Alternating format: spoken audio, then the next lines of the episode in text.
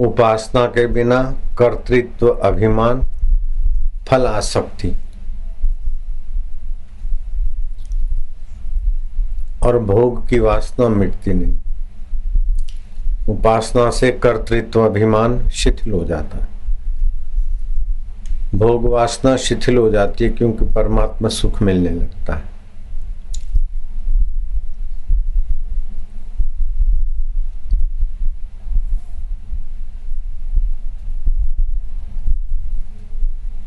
उपासना के बिना राग द्वेष भी नहीं मिटता तत्व ज्ञान तो हो जाता लेकिन राग द्वेष मिटे बिना तत्व ज्ञान का।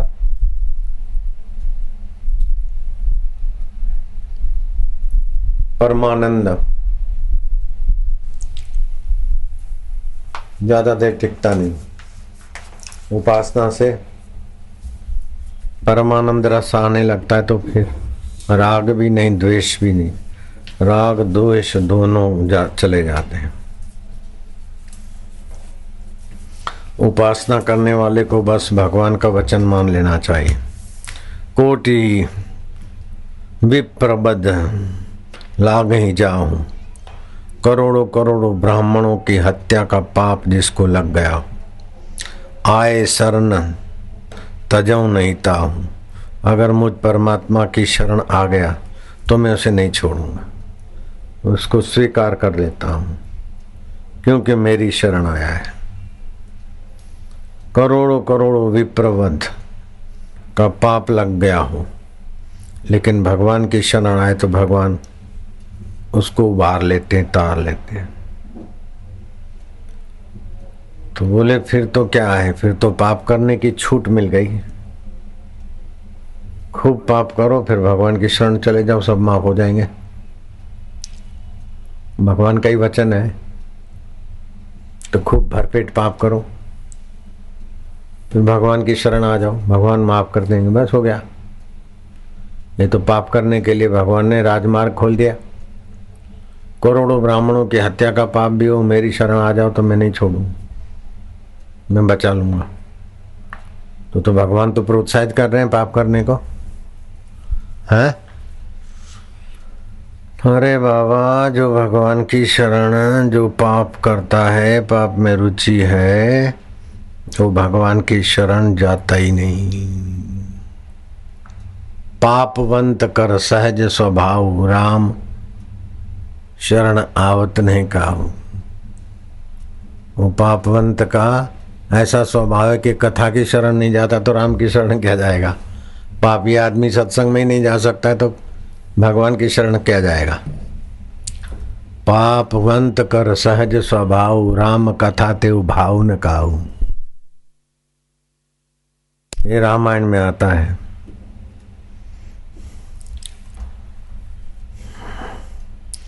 निर्मल मन जन सो मोहि पावा, मोहि कपट छल छिद्र न भावा। जिसका मन निर्मल होता है, वही शरण आता है, वही रस पाता है। पापवंत कर सहज स्वभाव, भजन मोर ते भाव न काऊ।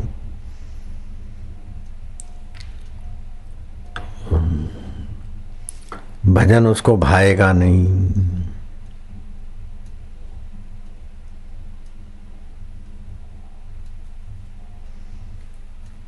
शरणागतों की कहीं भीड़ देखी? भगवान के शरण रहते हो जो भगवान कर रहे हैं, ठीक है।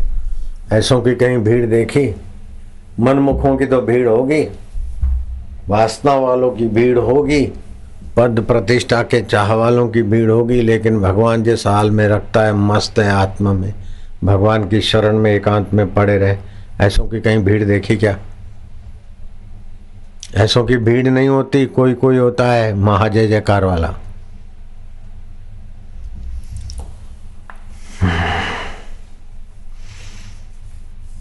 फिर आश्वासन भी देते हैं, उत्साहित भी करते हैं।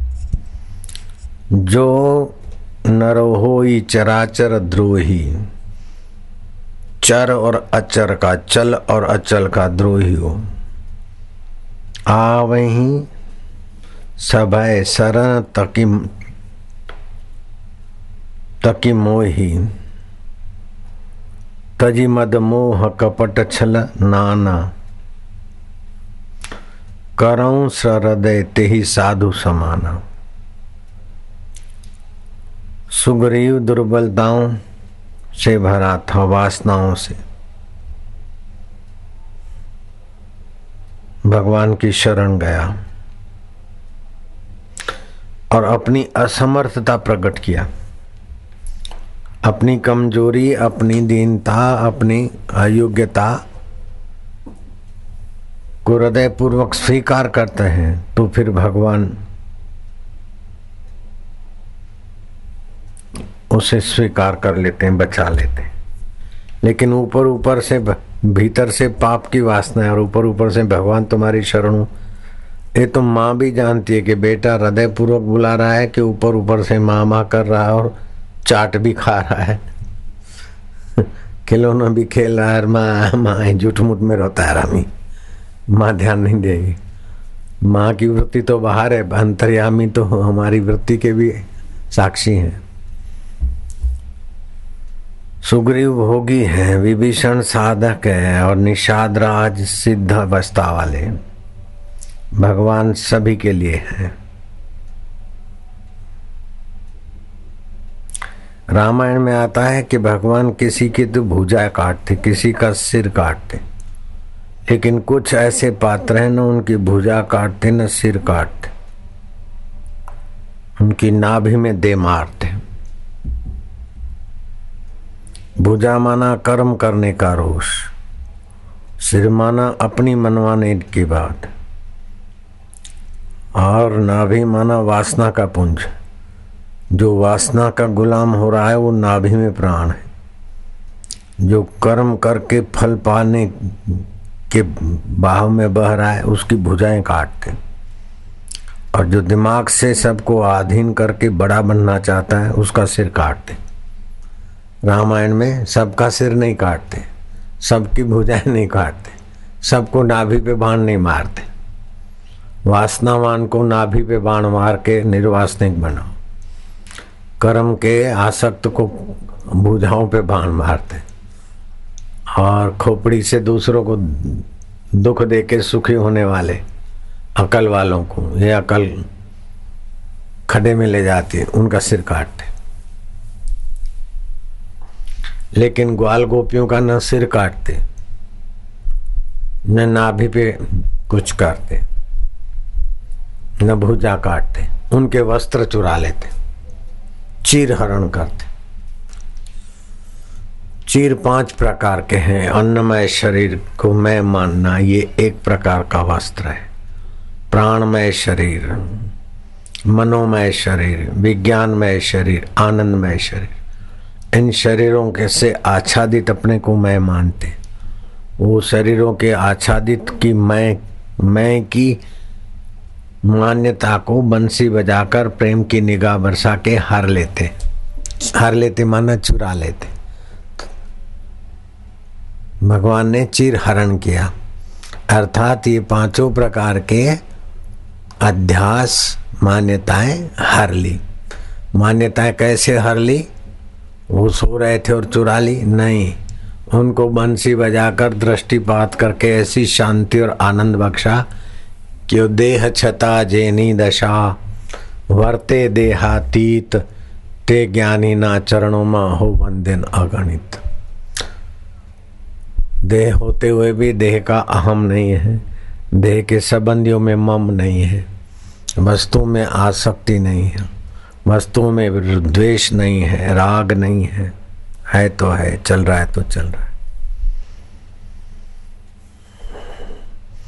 किसी किसी पर के हृदय पर प्रहार करते हैं।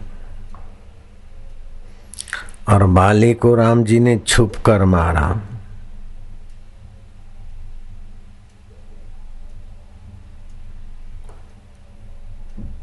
बाली को जब भगवान ने छुप कर मारा तो उसके पीछे भी रहस्य है। वैसे भी भगवान सबको छुप के काल तो मारता ही रहता है। सुबह जितने आयुष्य थी पता ही नहीं है। एक दिन की आयुष्य खत्म हो गई। छुप के तो मारे जा रहे हैं हम लोग। श्वासोश्वास में मृत्यु की करवत आयुष्य तो काट रही है।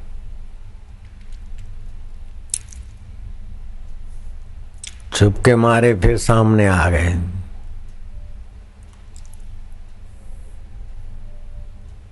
तो बाली का आखिर क्या उद्देश्य, क्या भाव है? वो वर्णन आता है।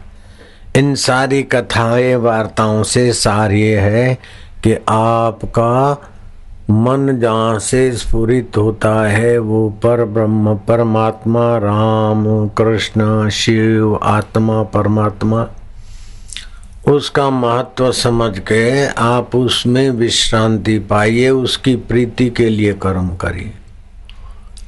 उसके रस में सराबोर होकर कर्म करिए। ऐसा नहीं कि कर्म अभी करें और भविष्य में पैसा मिलेगा, चीज़ लाएँगे, तब सुखी होंगे। अभी कर्म करते समय कर्तृत्व, अभिमान फलाशक्ति और भोग लोलुपता छोड़कर कर्म करने से अभी अभी कर्म करने का आनंद है। अभी सुख है, अभी शांति है, अभी माधुर्य है। जैसे अभी खेलते हैं तो भविष्य में सुखी होंगे, ऐसा नहीं। खेल खेलते समय आनंद आता है। ऐसे ही संसार को खेल समझकर, अहंकार रहित, कर्तृत्व रहित, भोक्तृत्व रहित, खेल समझ के संसार में विचरो। तो आनंद अंतरात्मा का आएगा तो बाहर की वासना, अहंकार, फलाशक्ति भोग लोलुपता चट हो जाएगी।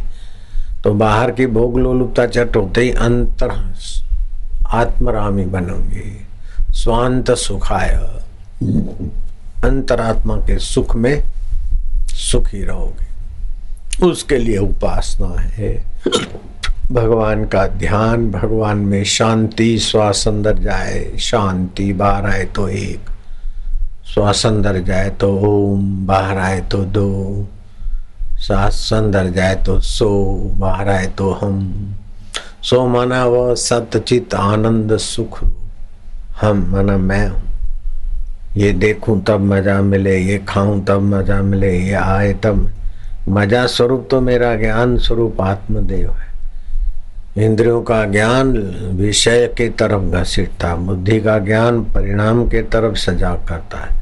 लेकिन सोहम स्वभाव का ज्ञान तो पूर्ण तत्व है। ये इसी सोहम स्वभाव से दोनों ज्ञान प्रकाशित होते इंद्रियगत ज्ञान, बुद्धिगत ज्ञान। नारायण नारायण नारायण। एक बहुत बड़ा सम्राट का विशेष अधिकारी था ताहिर साहिब। ताहिर सत्संग सुनकर थोड़ा बहुत भगवत उपासना करके इतना सूझबूझ का धनी हो गया था कि पूरा राज्य का कारोबार राजा देखने भर के थे। सन, सलाह ताहिर की चलती थी। मानो छुपा हुआ रुस्तम था ताहिर। राजा उसकी सलाह का लोहा मानते थे। किसी मंत्री को बदल देना है, किसी को कुछ करना है। समझो, परम राजा ताहिर था।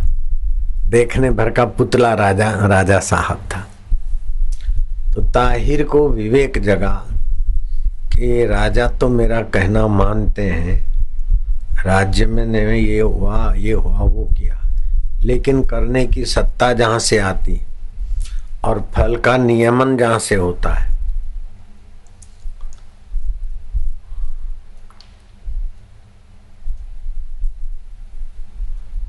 उस आत्मा परमात्मा को नहीं जाना तो आखिर ये शरीर भी तो मर जाएगा। राजा भी मर जाएँगे और राजा का मैं खास सुपर राजा हूँ, वो भी तो मर जाऊँगा। फिर जिसमें आसक्ति होगी, ऐसे शरीर में अगर सुंदरियों में आसक्ति होगी, रूप देखने की आसक्ति होगी तो पतंग ये होकर दिए में जाकर जल मरेंगे। अगर स्वाद की आसक्ति होगी तो मछली और दूसरे स्वादु लमपटू जीव के योनि में भटकना पड़ेगा। अगर काम विकार में आसक्ति होगी तो खरगोश बनेंगे, बकरे बनेंगे। आयुष्य तो ऐसे ही खत्म हो जाएगी। आसक्ति की रह जाएगी आदत। ये सब छोड़ू, आसक्ति मिटाकर एकांत में भगवान का सुख लू, भगवान की उपासना करो। देख कर, खा कर, सूंघ कर, भोग कर, स्पर्श करके इसको बोलते विषय। देखने का मज़ा, सूंघने का मज़ा, सुनने का मज़ा नाच राग रगिनी, चखने का मज़ा, और ये विकारी, काम विकार, स्पर्श का मज़ा। इसको बोलते विषय भोग। सुरेश, विषय भोग विषय भोग तो बोलते हैं, लेकिन उसका अर्थ सब लोग नहीं समझ पाते। विषय का मतलब है शब्द, स्पर्श, रूप, रस और गंध। नाक से मज़ा लेना, आँख का मज़ा जीव का मज़ा, कान का मज़ा और मूत्र इंद्र का विकारी मज़ा। इनको बोलते हैं विषय भोग। तो उन उनका भोजन किया, मज़ा लेने के लिए, नहीं, स्वास्थ्य के लिए तो फिर भोग नहीं है। देखा, लेकिन ये सुंदरी है, ये सुंदरा है, ये अच्छी जगह है। वो देखने का मज़ा लिया तो भोग हो गया। व्यवहार के लिए देखना पड़ा तो व्यवस्था हो गई, आवश्यकता हो गई। तो ऐसा कोई सुख भोग नहीं जिसके पीछे दुख, भय और रोग नहीं। और ऐसा कोई भोगी नहीं जो किसी न किसी का अधिकार, किसी न किसी का स्वास्थ्य, किसी न किसी का हक छीन कर भोग न भोगे। ऐसा कोई भोगी नहीं जो दूसरे का शोषण किए बिना भोग भोगे। तो जो अपने सुख के लिए दूसरे को दुख, दूसरे के दुख का निमित्त बनता है, वो बड़े दुख को बुलाता है। तुम थाली में जो मिठाइयाँ, व्यंजन, मावा, बर्फ़ी आदि खाते हो, न जाने कितने बछड़ों के मुँह से दूध छीन झपट के खेत खलियों से चीज़ वस्तु छीन झपट के जंतुओं को कीटनाशक दवाइयों से मार मूर के तुम्हारी थाली तक चीज़ पहुँचती है। पक्षियों को भगा भुगा के तुम्हारे तक फल पहुँचते हैं। जीवों को मार मुर के तुम्हारे तक अन्न पहुँचता है। बछड़ों को हटा उटा के माँ के दूध से तुम्हारे तक दूध पहुँचता है। फिर उस दूध की रसमलाई बनाओ, रबड़ी बनाओ, ये करो। तो ऐसा मज़ा लेने के लिए, दूध स्वास्थ्य के लिए पीते अलग है, लेकिन रस मलाई खाओ, ये बनाओ तो वो भी नुकसान करती तो ऐसा कोई सुख भोग नहीं है जिसमें किसी न किसी से छीना झपटी करके तुम्हारे तक लाया ना गया। तो शरीर का निर्वाह के लिए उसका उपयोग करके आपके द्वारा दूसरों की थोड़ी सेवा हो जाए तो तो ठीक है। लेकिन आप ऐसे भोग भोगना चाहेंगे तो वो भोग भोगता को स्वयं सेवा करे, स्वयं कर्म करके अपना कर्जा चुकाए, नहीं तो दूसरे जन्म में पशु बनकर प्रकृति से दूसरे लोग उससे सेवा लेते हैं। पेड़ पौधे बनाकर प्रकृति सेवा लेती है। तो ऐसा कोई सुख भोग नहीं जिसके पीछे दुख, भय, रोग और अंत में भोगता नरकों में न जाए। तो ताहिर साहब को लगता था कि अब आखिर ये संसार आयुष्य नाश हो रहा है सुख भोग में।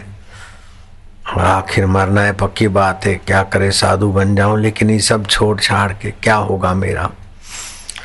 तो ऐसे विचार में खोए खोए रहते थे और एक दिन वो ताहिर साहब दोपहर को भोजन करने बैठे तो सिंध में आप अपन रोटी बोलते हैं सिंध में फुलका बोलते हैं पंजाबी भी फुलका बोलते। हैं फुलका तो समझ गए।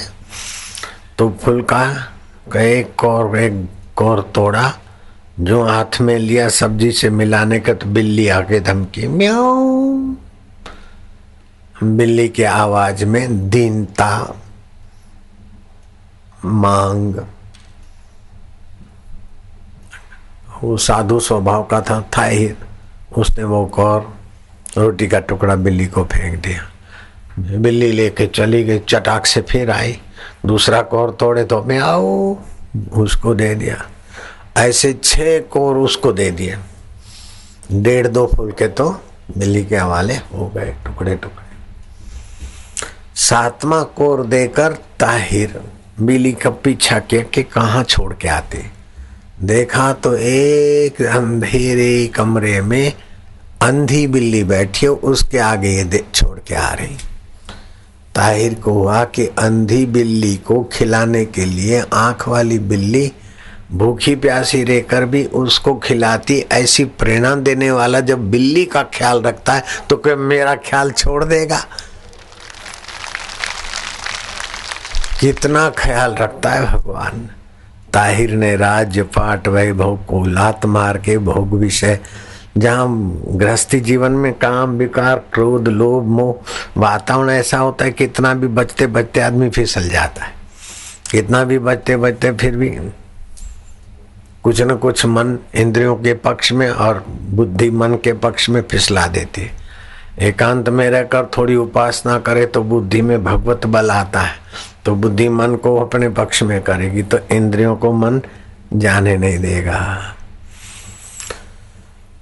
ये भगे फल साधन ते न हो अपने बल से नहीं, भगवत उपासना और अपना थोड़ा पुरुषार्थ।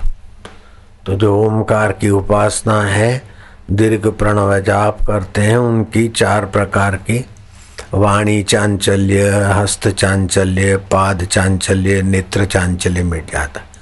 फिर और भी कई वासनाएँ और आकर्षण घटते जाते। आपकी उन्नति हो रही है कि पतन हो रहा है, उसके लिए थर्मामीटर है कि आपको संसार में मज़ा लेने की वृत्ति या आसक्ति संसार में में पाने की इच्छा बढ़ रही है तो आप गलत रास्ते जा रहे हैं। और संसार धोखे से भरा है, कितना भी पाएँगे छूट जाएगा। संसार से उपराम होकर अंतरात्मा में शांत, आनंदित, आह्लादित होने का भाव हो रहा है तो आप ठीक रास्ते जा रहे जाने जीव तब जागा, हरिपद रुचि विषय विलास विरागा। भगवत पद में रुचि हो और विषय विलास में वैराग्य हो तो समझो आप जागने के रास्ते हैं। तो कहने का तात्पर्य है कि जब तक ईश्वर की महत्ता, ईश्वर की समर्थता, ईश्वर की परम प्रीति और रस का महत्व नहीं लग, समझ में आता है, तब तक कहीं भी, कैसे भी रूप में हो, कोई फादर बन के क्या क्या करते हैं, कोई मुल्ला बन के क्या क्या करते कोई साधु बन के क्या क्या करते हैं। जब तक ईश्वर में, अल्लाह में, गॉड में ईमानदारी की प्रीति नहीं होती, तब तक संसार छोड़ने के बाद भी, भक्ति के रास्ते जाने के बाद भी भक्ति, भगवान की कृपा से होती बाबा।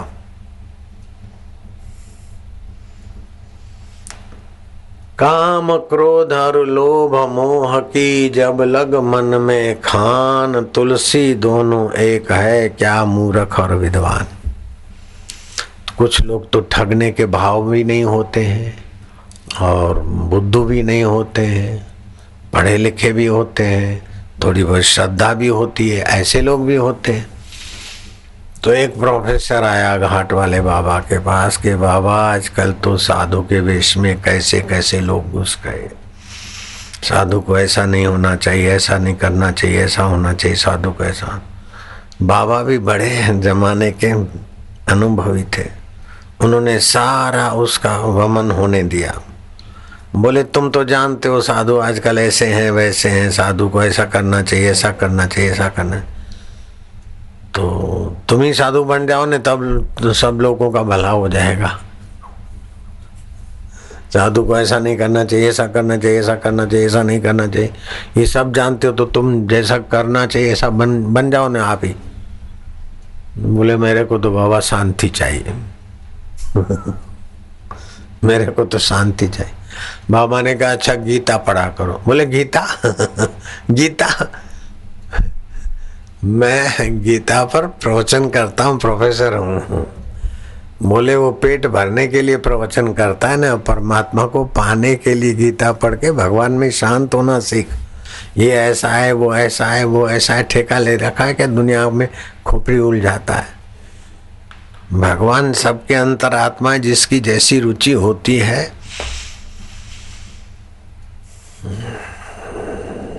अनुकूला शतवर्ती ही। सौ सौ प्रकार की चेष्टाओं में भगवान अपनी सत्ता देते अनुकूल हो जाते। जब थक थका के थकता के भगवान, अब अपनी शरण लो तो फिर भगवान ऐसी बुद्धि देते हैं, चलो भाई मेरी शरण आओ। अपनी चालाकी होशियारी से जो ठगी बगी करके सुखी होना चाहता है तो कर ले। कर कर आके जब कोई पुण्य प्रकट होता है, समझ में आता है कि इसमें कोई सार नहीं।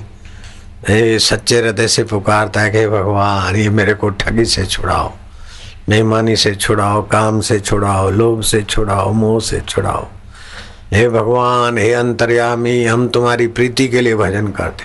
अभी तो मैं बुलवाता हूँ, आप ऊपर ऊपर से बोलते। जिस दिन आप अंतरात्मा से बोलेंगे तो अंतरात्मा आपका कल्याण करने में देर भी नहीं करते। वही परमात्मा है, वही राम है, वही ईश्वर है। आपके मन में दो मिनट के बाद क्या आएगा, मुझे पता नहीं, तुमको पता नहीं, लेकिन तुम्हारे परमात्मा तो जानता है कि दो दिन के बाद तुम किस वक्त कहाँ बैठोगे, कहाँ सोओगे, क्या खाओगे। उसके आगे सदा वर्तमान काल है। करने में, सावधान होने में प्रसन्न अभी ऐसे कोई कर्म न करो जिससे सुख की लोलुपता बढ़े। और पहले के कर्म का फल आ रहा है तो उनमें उदासीन होकर पसार होने दो। उसमें रो नहीं, चिल्लाओ नहीं ईर्षा मत करो, द्वेष मत करो, अपने को अभागा मत मानो, अपने को पुण्यात्मा, पापात्मा मत मानो, अपने को तो साक्षी चैतन्य प्रभु का मानो, प्रभु हमारे। ये सब अनित्य संसार में कर्म फल देकर नाश हो जाते। पुण्य का फल, सुख देकर नाश होता है, पाप का फल, दुख देकर नाश होता है। लेकिन उसमें सुखी होना या दुखी होना, ये अपना अविवेक है। अगर सुख और दुख में सम रहे तो अपना विवेक है। तो विवेक से सम रहे तो भगवान का भजन हो जाएगा। भगवत ज्ञान हो जाएगा। ऐसा नहीं कि जिसको ईश्वर की भक्ति नहीं करते, उनको ही सुख दुख आता है। ईश्वर की भक्ति वाले और बड़े बड़े संत महापुरुषों के जीवन में भी उतार चढ़ाव, निंदा, ये प्रशंसा सब आते रहते। लेकिन उनका विवेक प्रखर होता है तो सुख में छक नहीं जाते और दुख में सुकड़ नहीं जाते। उन दोनों में प्रवाह में जा रहा है, वो तो बीत रहा है। प्रारब्ध सुखद दुखद परिस्थिति पैदा कर सकता है, लेकिन सुखी दुखी होने के लिए तुम्हें बाध्य नहीं करता है। परिस्थितियाँ अनुकूल प्रतिकूल आती है, लेकिन परिस्थितियाँ ये थोड़ी बोलती कि तुम हमारे में चिपको। समझो छोकरा मर गया, उसकी मौत आने वाली थी, मर गया। अब उसके लिए रो रो के दुखी हुए, चाहे उसका क्रियाक्रम करके उसकी सदगति कर की भावना करे, अपने हाथ की बात। दुकान बिगड़ी, फैल हो गई, एक्सीडेंट हो गया, प्रारब्ध वेक्षा भाई एक्सीडेंट हो गया और अपने को सताकर और दुखी हुए, चाहे एक्सीडेंट की व्यवस्था ठीक ठाक करके चलो बाबा तो आगे बढ़ो। तो अनुकूल, प्रतिकूल तो प्रारब्ध, प्रकृति और ईश्वर की सृष्टि की व्यवस्था में होता है।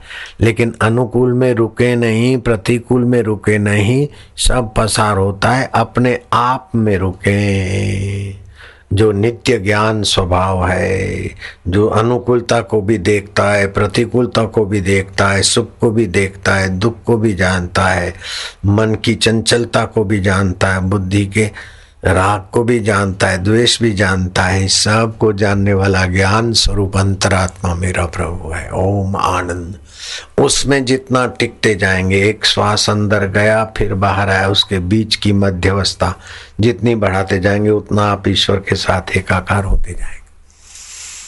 कठिन नहीं है, लेकिन इसकी प्यास लग जाए, इसमें तत्परता हो जाए। तो हृदय पूर्वक भगवान को कहे भगवान सुख को, दुख को स्वप्ने को हम स्वप्ना माने और उसको जानने वाला तुम्हारा आत्म स्वभाव को अपना माने। ओम शांति, ओम आनंद। इस प्रकार आप भगवत शांति, भगवत आनंद के धनी होते जाएँगे तो बुद्धि में भी दिव्य प्रखरता आएगी। भगवत प्रसाद या बुद्धि बनेगी, एक तामसी बुद्धि होती। शराब, कबाब, चोरी ढोंग पाखंड को समझते कि अच्छा है। इन लोगों को क्या पता? तो पाप में, पुण्य पुण्य में पाप ये तामसी बुद्धि, दूसरी राजसी बुद्धि, चाहिए, खपे खपे, और बढ़ाओ और बढ़ाओ, और रखो रखो रखो। उसी में खप जाते। तीसरी सात्विक बुद्धि होती है, धर्म से नियंत्रित।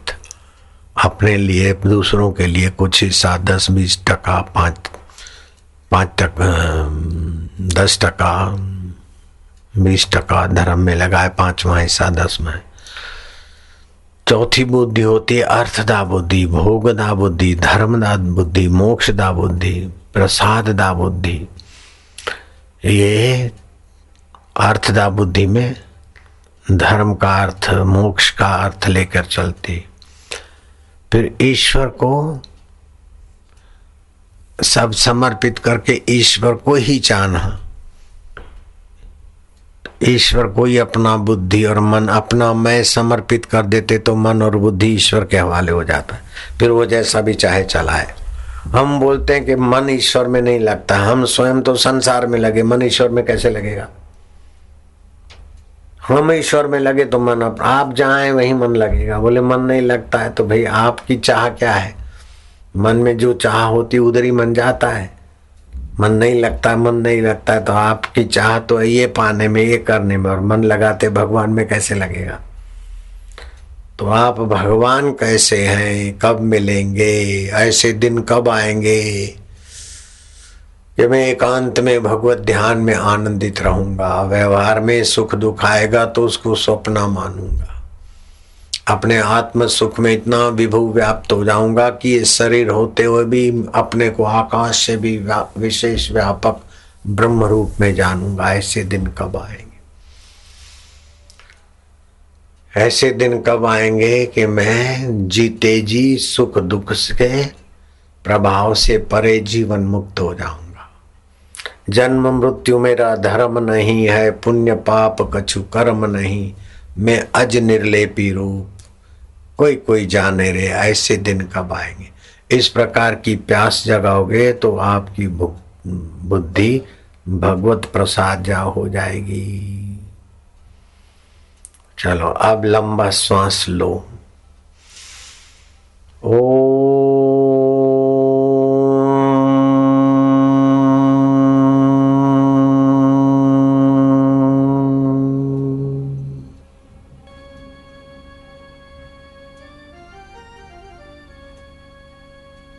श्री परमात्मने नमः। श्री परमात्मने नमः। ओमकार मंत्र। ओंकार मंत्र। गायत्री छंद। गायत्री छंद। परमात्मा ऋषि। परमात्मा ऋषि। अंतर्यामी देवता। अंतर्यामी देवता। अंतर्यामी प्रीति अर्थे। अंतर्यामी प्रीति अर्थ। परमात्मा प्राप्ति अर्थे। परमात्मा प्राप्ति अर्थ। जपे विनियोग। ओम, ओम, ओम, ओम,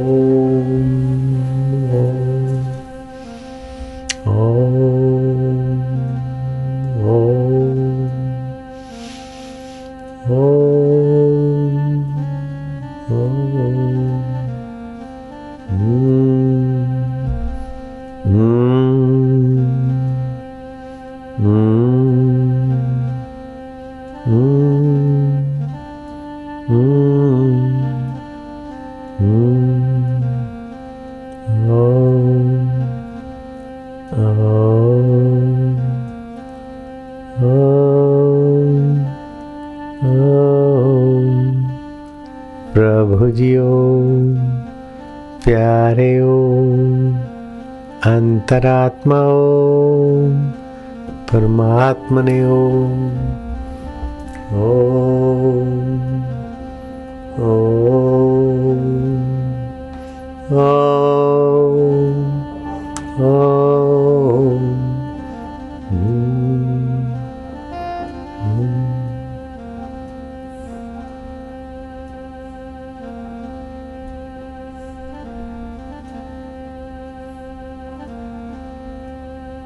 ये भगवत, उपासना में तल्लीन होते जाओ। इससे बुद्धि भगवत प्रसाद जा बन जाएगी। बहुत ऊँची यात्रा होगी।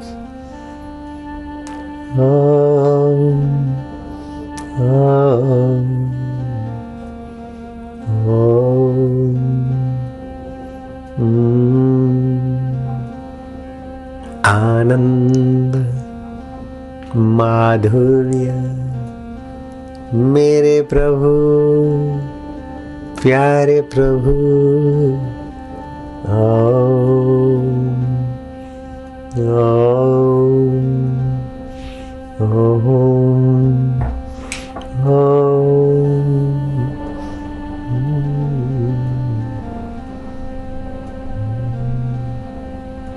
हर समय बोलना भी ज़रूरी नहीं है। मस्त होते जाओ। ईश्वर की मधुरता में।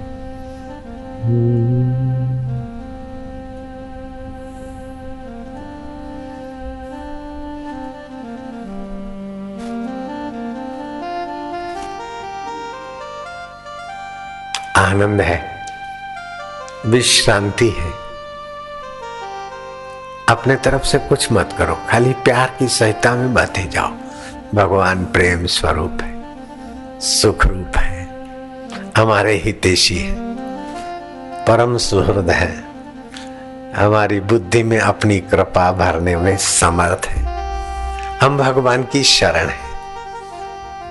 हम ऐसे हैं, वैसे नहीं, हम भगवान के प्रभु जी, प्यारे जी, मेरे जी, आत्मदेवा, गुरुदेवा ओम स्वरूपा। कौन कहता है कि रंग नहीं चढ़ता है? अहमदाबाद और सूरत में शिविरें हुई, लेकिन दिल्ली और उत्तरांचल और हिमाचल वालों के लिए कुंभ के मेले में शिविर ही शिविरें हैं। कौन कहता है कि रंग नहीं चढ़ता? देखो भक्तों का बेड़ा तरता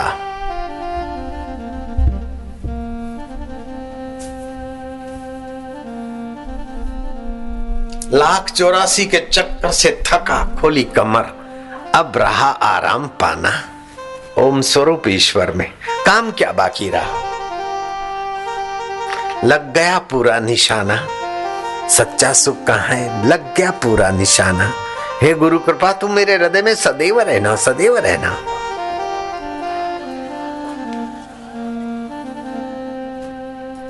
ओम आनंद, ओम माधुर्य, ओम गुरु जी ओम प्रभु जी ओम प्यारे जी ओम मेरे जी। ओम ओम।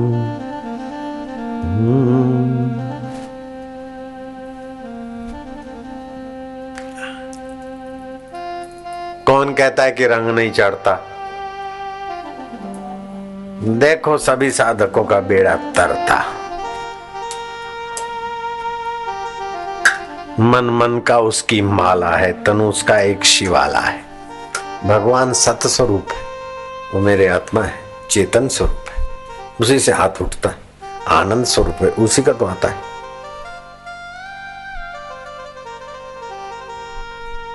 दूर नहीं, दुर्लभ नहीं, परे नहीं, पराया नहीं। मैं करता हूँ, मेरे को ये चाहिए, वो चाहिए। Desireless worryless tensionless egoless be happy live happy God is not away. Or difficult. आनंद है मस्ती है माधुर्य है ऐ है लीलाम कर ले सुस्ती हरि नाम की पीले मस्ती। मेरा ये हो जाए, वो हो जाए, इस झंझट में पड़ो ही नहीं। इतनी डिग्रियाँ ले लूँ, इतना जोबर बनूं, नौकर बनूं। अरे भगवान का रसमय प्यारा बन सब हाजिर हो जाएगा। सोचा मैं न कहीं जाऊँगा। यहीं बैठ के खाऊँगा। जिसको गरज हो गया आएगा सृष्टि करता खुद लाएगा। आप अंतर्यामी में रहो, सब ठीक हो जाता है। जॉबरों को जॉबर नहीं मिल, जॉब नहीं मिलती। लेकिन तुम कईयों को जॉब देने वाले बन जाओगे।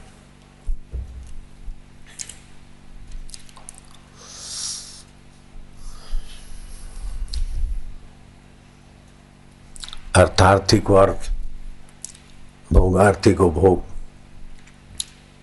पुत्रार्थी को पुत्र देने वाले हो जाओगे। मोक्षार्थी को मोक्ष देने वाले हो जाओगे ऐसे तुम खजाने के मालिक हो काय को जोबर बनते हैं लेबर जोबर आनंद ओम आनंद ओम ओम ओम ओम प्रभु जी ओम ओम ओम ओम ओम ओम ओम ओम ओम ओम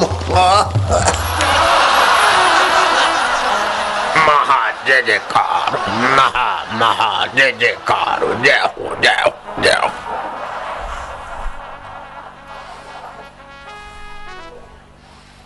हे राम जी जिसके हृदय में आत्मज्ञान रूपी सूर्य उदय हुआ है ये उसका जन्म और कुल सफल होता है। हाँ उसका जन्म सफल उसका देखना सफल खाना सफल मिलना सफल हंसना सफल रोना सफल सब सफल सफल सफल। जिसने मनुष्य जन्म पाकर आत्मरस पा लिया आत्मज्ञान पा लिया।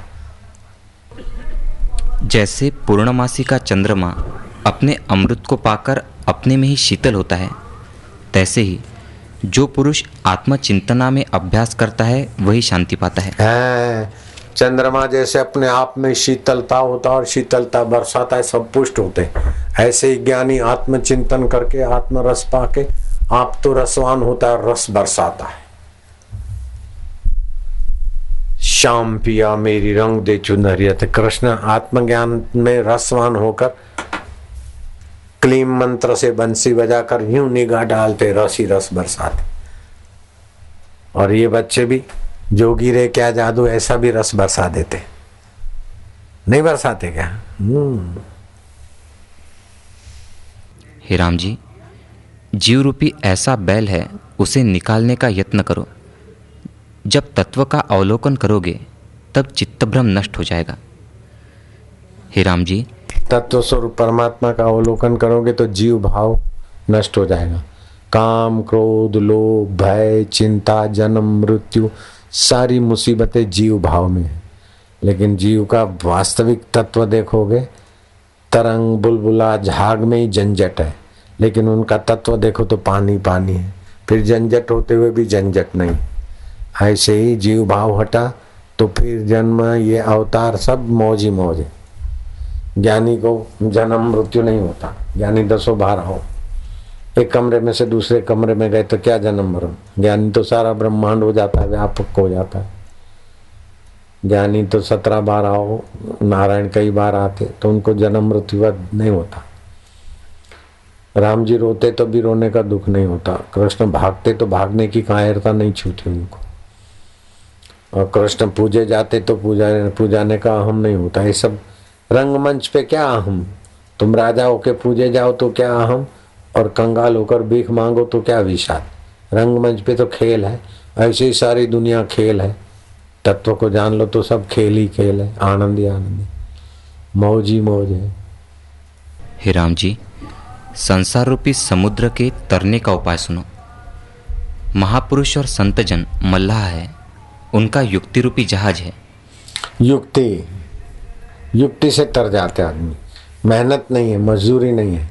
आज ध्यान भजन में जो रस आया उसमें मेहनत मजूरी थी या युक्ति से बस मुक्ति। लीलाम कर लो सुस्ती।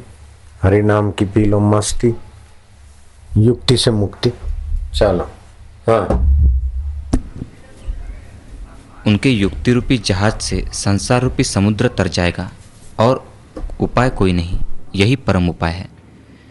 जिस देश में संत जन रूपी वृक्ष नहीं है और जिनकी फलों सहित शीतल छाया नहीं है, उस निर्जन मरुस्थल में एक दिन भी न रही है हे राम जी, संत जन रूपी वृक्ष है, जिनके स्निग्ध और शीतल वचन रूपी पत्र है।